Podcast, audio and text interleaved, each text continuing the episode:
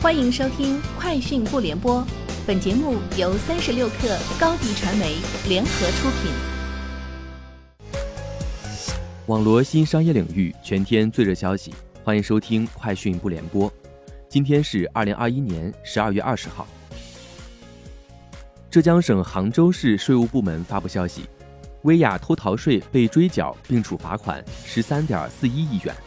随后，薇娅发文致歉。据观察，淘宝 A P P 已经找不到薇娅直播间，对此淘宝客服表示，因违反相关规定，该主播账号已被冻结，但店铺没有被封。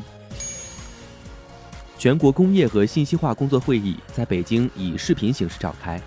会议强调，二零二二年要稳妥有序开展 五G 和千兆光网建设，到二零二二年底，千兆光网具备覆盖超过四亿户家庭的能力，加大 I P v 六 应用创新和推广，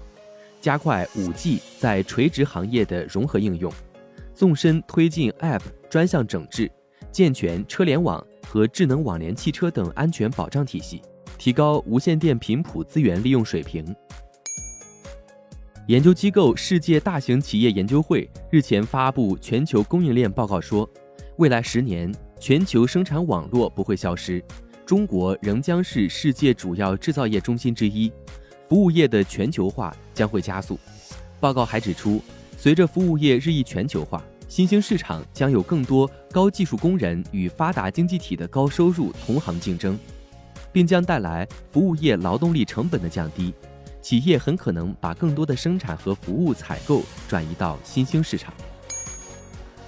手机厂商 realme 宣布将在真我G T 二 系列上使用生物基材料，制作原料来源于纸浆等再生物的材料，相比传统的石油基材料可减少 百分之六十三 的碳排放。三十六氪获悉，胡润百富与广州市商务局、广州市黄埔区联合发布二零二一全球独角兽榜，榜单显示，今年共有一千零五十八家独角兽企业，比去年增加八成。